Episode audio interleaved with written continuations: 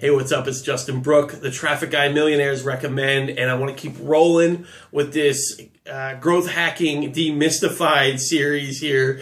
Uh, this time, I want to talk to you about customer success. Now, we're all familiar with customer acquisition. That's like the fun part of business, right? Where they come and they actually give us money and we're acquiring lots of customers. And that's really what we all want. You know, that's why we're in business. We want to acquire lots and lots of customers.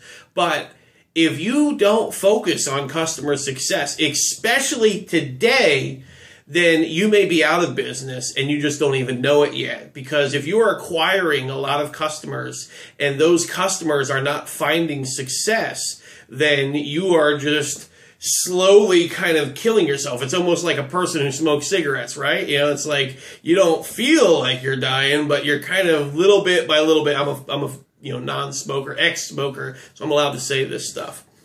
Okay, so getting back to customer success here, I'm not going to go on and on. There's really not like a, a process. I mean, there's a lot of articles on this stuff if you really want to dive deeper into anything that I've been talking to you about here. But basically, customer success is is more of a a concept than it is a process like customer onboarding or product market fit. Customer success is about looking at the metrics of your customers to find out which of your customers are using your products? Which ones are heavy users? Do you know the names of the heavy users? Do you have a process for identifying which of your customers are heavy users of your products, which of your customers are raving fans of your products versus the people who uh, who bought your product and are dissatisfied, who bought your product and are not using it.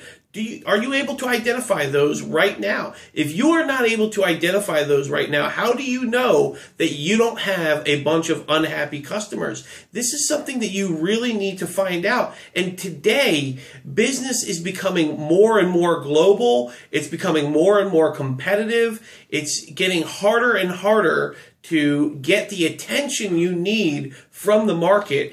But if you can harness in customer success and you can really laser in your customer success program, you will create unlimited amounts of referrals, word of mouth, buzz, happiness, more upsells, customers spending more money with you, buying more products from you, all because of focusing in on customer success. So I urge you to place customer success above customer acquisition. I'm not telling you to forget about customer acquisition. That's crazy. I want you to still acquire customers, but I want you to focus on that 30% and I want you to focus on customer success 70% because if you focus on customer success, customer acquisition will happen naturally.